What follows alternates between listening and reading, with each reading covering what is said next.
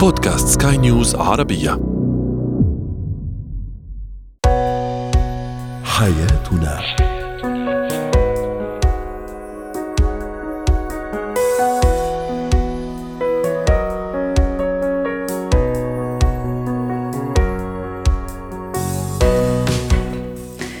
مستمعينا الكرام أهلا بكم. معنا إلى حياتنا فضاؤكم اليومي الذي يعنى بشؤون الأسرة وباقي الشؤون الحياتية الأخرى والذي يمكنكم الاستماع اليه عبر منصة سكاي نيوز dot com slash podcast وباقي منصات سكاي نيوز العربية الأخرى. شاركونا عبر رقم الواتساب 00971 561 6223 معي أنا أمال شاب.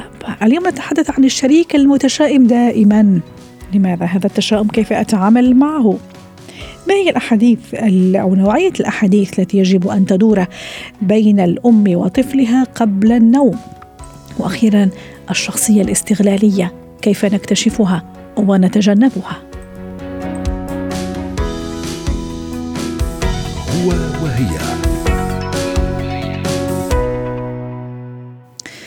قد يمر الإنسان بين فترة أخرى بمرحلة من التشاؤم من الاكتئاب من الحزن. هذا شيء طبيعي طبعا إذا كانت مثل ما يقال سحابة صيف وتعدي. لكن ماذا إذا كان الشخص دائم التشاؤم؟ وماذا إذا كان هذا الشخص هو شريك الحياة هو أب الأولاد هو الذي يتقاسم معي يعني البيت أو التي تتقاسم معي هذه الحياة؟ أم أولادي. أكيد الأمر مزعج ومنغص. للحديث عن هذا الموضوع رحبوا معي بدكتورة إيمان عبد الله الاستشارية النفسية والأسرية ضيفتنا العزيزة من القاهرة أهلا وسهلا بالدكتورة إيمان. لا شك أنه الحياة مع شخص دائم التشاؤم شيء كثير مزعج يعني دائما يحاول يشوف الكاس الفاضية مش الكاس المليانة دائما يشوف الوجه المظلم من الأمور دائما يأول تأويلات سلبية هل هذا الموضوع عنده علاقة بالتنشئة التربوية؟ هل هذا الشيء ممكن يعني أكتشفه في مرحلة الخطوبة خلي أقول يعني حتى يعني أحاول أني أصلح ما يمكن إصلاحه أو أني خلاص يعني أنفصل وأقرر أني ما أكمل مع هذا الشخصية المتشائمة لأنه أكيد راح تأثر علي وعلى الأولاد حقيقي أهلا بحضرتك أستاذة أمال العزيزة الفاضلة وبالساده المستمعين والمتابعين.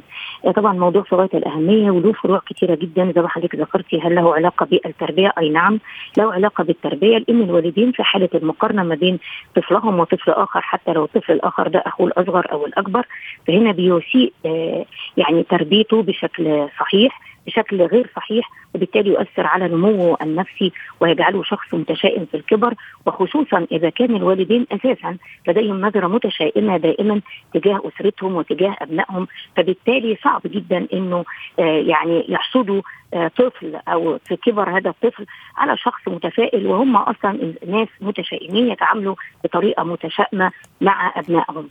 طبعا في الصغر ممكن يتعرض للتنمر يتعرض لمواقف صادمة هذا الطفل. أو من خلال حياته بقى بشكل عام وبأسلوب تربية زي ما ذكرنا. ده ممكن يظهر على الشخص أثناء الخطوبة آه ممكن يظهر في فترة الخطوبة لأن حديثه كله هيبقى فيدباك عن طفولته يعني عارفة مش هينظر لأي شيء إيجابي في الحياة وكلنا كلنا كلنا أنتجنا وكلنا لدينا إيجابيات ولكن الشخص المتشائم لا يرى إلا السلبيات. فبالتالي حديثه كله هيبقى عن الإحباط عن اليأس عن السلبية. أنا مش هقدر أنا متخوف من الزيجة أنا متخوف من أولادنا أنا مش عارف هكمل حياتي. فهتلاقي هي في مخاوف دلوقتي ابتدت تشوفها من خلال الكلمات والتعبير مع هذا الشخص. هنا بنقول لها توقفي لإني مش هتقدر يعني مش هيبقى عندها إمكانية العلاج لهذا الشخص. توقفي أو توقف لأنه الحديث عن الاثنين دكتورة إيمان ممكن كمان. حقيقي طبعا.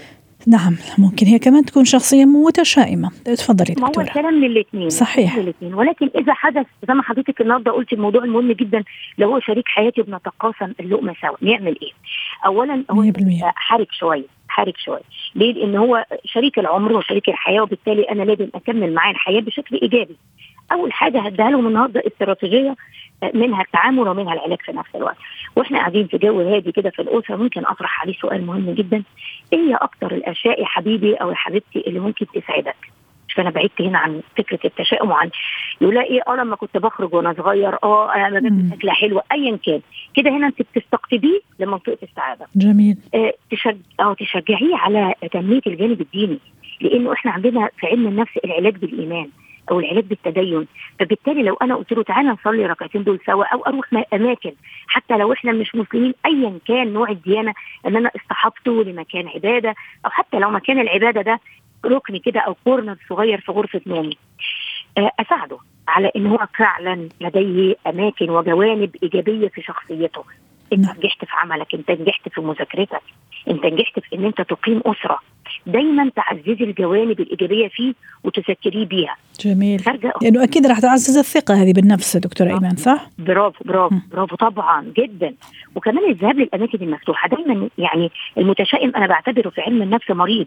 فلازم أقول للشريك إن أنت بتتعامل مع شريك حياتك إن هو فعلا مريض. فخدوا أماكن متسعة.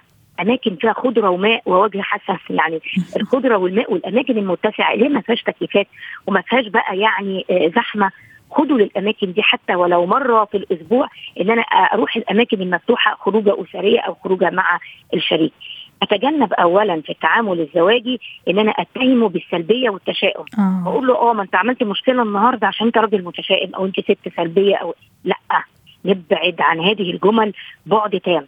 ليه؟ لأن أنا المفروض إن اساعده على الإنجاز وتحقيق الأهداف وفكرة إن أنا أتهمه دايما أو أنا أحطه في مرآة التشاؤم أو قدام التشاؤم بتاعه هو هيزيد من. التشاؤم مش هبعده عن هذا الموضوع جميلة عجبتني جدا فكرة آه، يعني كنت حابة أتوقف عندها بس خليتك حضرتك تكملي الفكرة الجميلة أنه بدل ما أسأله شو الشيء اللي يحزنك أو اللي يحزنك آه. لا شو الشيء اللي يسعدك أو يسعدك جد جدا حلوة ال- صراحة الطريقة لأنه راح يعني تجلبيها وتجلبيها لمنطقة الفرح ومنطقة السعادة بدل ما الحديث في أشياء تحزني ويخليني متشائمة متشائمة لا الشيء الفريحي.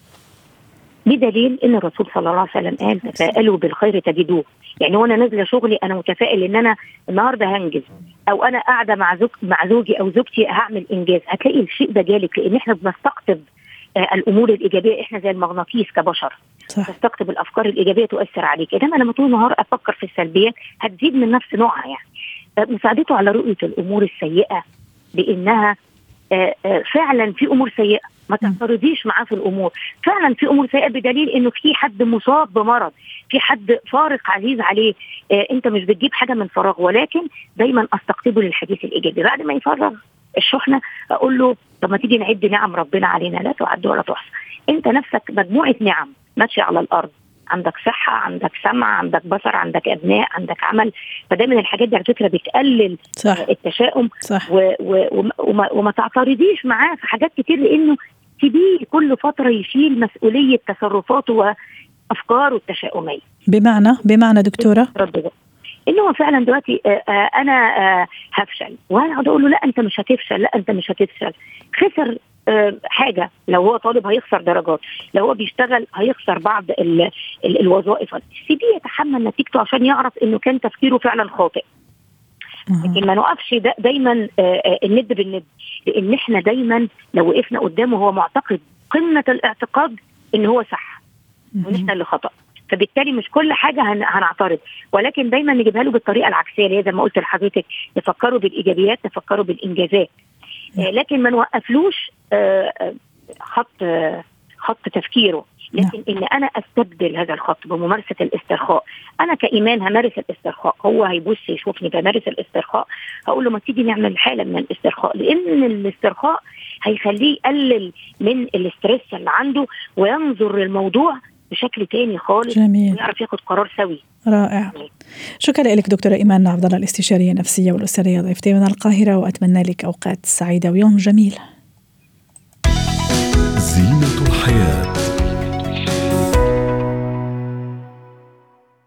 ما هي نوعية الأحاديث التي يجب أن تدور بين الأم وطفلها قبل النوم؟ طبعا هذه اللحظات جدا جميلة وممتعة. البعض بعض الأمهات تشوفها متعبة لأنه أحيانا الولد ما ينام بسرعة ممكن يأخذ وقت كثير لينام لكن دائما في مثل هذه اللحظات ال- ال- يعني قبل النوم الولد يحكي أو الطفل يحكي الأم كمان يعني حين تكون تعبانة متعبة لكن يعني في أحاديث من الجميل ومن المفيد تربويا إنه أفتحها أنا وطفلي ممكن عبارة عن أسئلة. خلينا نشوف تفاصيل الموضوع مع الدكتورة اماني دغلس الأخصائية النفسية والتربوية ضيفتي من عمان. أهلا وسهلا بدكتورة إيمان. شو هي اماني عفوا شو هي الأحاديث التي يحبذ إني أحكيها؟ أنا وطفلي قبل النوم. ممكن تكون أسئلة مفتوحة يمكن تكون يعني أحاديث آه، بشكل عام. آه، قبل هذا خليني أستعرض تعليقات السادة المستمعين. تعليق يقول أحاديث مختصرة لضمان الهدوء في المساء. مع الإضاءة المريحة والتشجيع على النظافة وتذكيره بأن كل شيء سيكون على ما يرام. جميلة الفكرة وأنه محبوب وبعض العناق وقبل قبل النوم على جبين الطفل. جميلة جدا هذا هذه الأفكار. أيضا تعليق يقول أذكر آه، بنعم الله سبحانه وتعالى آه، علينا. أذكر بالامتنان. ما رأيك دكتور أماني؟ إيش الأشياء اللي لازم أركز عليها قبل ما ابني يغفو قبل ما يروح يعني قبل ما ينام؟ أها. طبعا إحنا امال بدنا نعرف إنه طبعا آه الأم آه لازم تكون عاملة روتين. هذا الروتين بينها وبين ابنها إنه في عندنا الفترة اللي هي ما قبل النوم. وعلى فكرة أنا بشوف أولاد صغار يعني عمر ثلاث سنين ثلاث سنين ونص بيستنوها طول اليوم إنه رح تحكي لي قصة رح نقعد كم قصة بيكون بفاوضها كم قصة بدها تحكي له. هلأ الأم يعني هاي الفترة هي فترة كثير حلوة وفترة آه، بالسكينة وحتى في بصير هيك زي حديث مع الذات من الطفل والأم بتحاكي الجانب المعرفي والجانب اللغوي وخيال الطفل. هلأ أفضل شيء بهاي الفترة إنه أنا يعني بدي الأمهات يبعدوا عن فكرة إنه لا لا ما بيصير ما بيصير. ونحول هاي الفترة كلياتها بذكاء آه لإشي حلو أنا أخليه يسوي لي اللي بدي إياه. يعني القصص كثير أمهات بيختاروا القصص اللي بتحاكي بعض. الأشياء اللي أنا بدي أغيرها بطفلي. نعم. أو الأشياء اللي أنا مثلا بدي كمان شو بتعمل بتختار أبطال لشخصيات هو بحبها وبتصير تخلي الطفل يعمل إسقاطات على البطل. شو عمل بالحدث ليش هيك بتصير؟ أو هيك ما بتصير؟ تتركه هو لحاله يحكي. آه في كثير أمهات كمان يعني آه بتعرفي الأمهات بيشتغلوا طول اليوم بتكون مشغولة إما بالشغل أو بتنشغل بالبيت. آه حتى بتقدر هي تحكي له عن حالها إنه أنا يعني بعتذر لأني أنا مشغولة آه هيني أنا بحبك أنا بدي أشوفك هلأ بدنا نقعد نحكي مع بعض. حتى الأم بدها تتعود تحكي عن حالها وتحكي عن الأشياء مثلا اللي هي بتمر فيها بس بطريقة تتناسب مع الطفل يعني. طبعا بطريقة ممكن حتى ما تشعروا بالذنب أو ما تشعروا إنه ماما تعبانة لأنه هو يعني مشانه هو. أيوه. آه، دكتورة أماني معلش سامحيني رح أقطع كلامك. آه، مهم مثلا إني أسأله شو أحسن شيء مثلا آه، حدث لك اليوم أو عملته اليوم أو قمت به اليوم؟ آه آه, آه. إيه مثلا آه شو مثلا النعمة اللي أنت بتحسها ونعم الله سبحانه وتعالى كثيره علينا؟ شو مثلا النعمة اللي بتحسها رائعة وأنت مبسوط فيها؟ يعني كمان راح أوجهه لموضوع الامتنان. أيوه.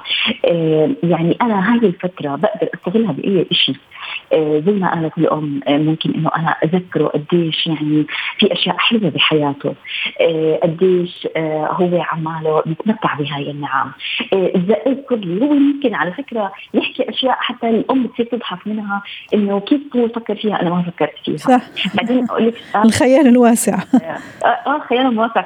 امال كمان الأم لما الأولاد يروحوا على الروضة أو في فترة ما قبل الحضانة نعم. آه بتيجي المعلمة بتكون عاملة اكتيفيتي طول اليوم. آه بتسال الأم أول ما يدخل شو عملت اليوم بقولها ما عملنا ولا صح. ما أخذنا ولا شيء لكن هاي الفترة المسائية ما بتلاقيه إلا بصير يحكي. إحنا حفظنا هاي الأنشودة بصير يغني لها إياها آه يعني آه بيحكي بيحكي عن إيش الأشياء الحلوة اللي صارت معه. كمان ممكن يحكي على أشياء صارت معه بموقف بتعرفي الصغار بخبوا ما بيحكوا. يعني إذا كان في شيء بخاف مثلا ممكن إنه يتعاقب أو امه تزعل أو إنه بخاف. صار معه حدث في خلال اليوم. آه، ممكن إنه هو كمان هاي الفترة يكون حاسس بالهدوء والطمأنينة ويحكي إيش الأشياء اللي مرت فيه ويسمع رأي أمه فيها. رائع. طبعا من غير أنا آه من غير أنا ما ألومه من غير ما أعاقبه لأنه أنا إذا لومت وعاقبت ما رح يرجع يحكي لي صحيح وممكن إنه يحكي لناس تانيين وهذا اللي إحنا ما بدنا إياه. يعني هذا اللحظات فعلا اللي هي قبل النوم هي جسر تواصل رائع وجميل بيننا وبين أبنائنا فنستغله ونستفيد منه خاصة كمان إذا كان أجواء مريحة في الغرفة إنارة خافتة درجه حرارة كمان معقولة لا هي برد ولا هي حرارة كثير ملابس نوم كمان دافئة. هذه كلها كمان عوامل بتساعد على انه هذه اللحظات تكون جميلة جدا وأستفيد منها. أنا وطفلي شكرا لك دكتور أماني أسعدتيني ضيفتي العزيزة من عمان وأتمنى لك أوقات سعيدة. مهارات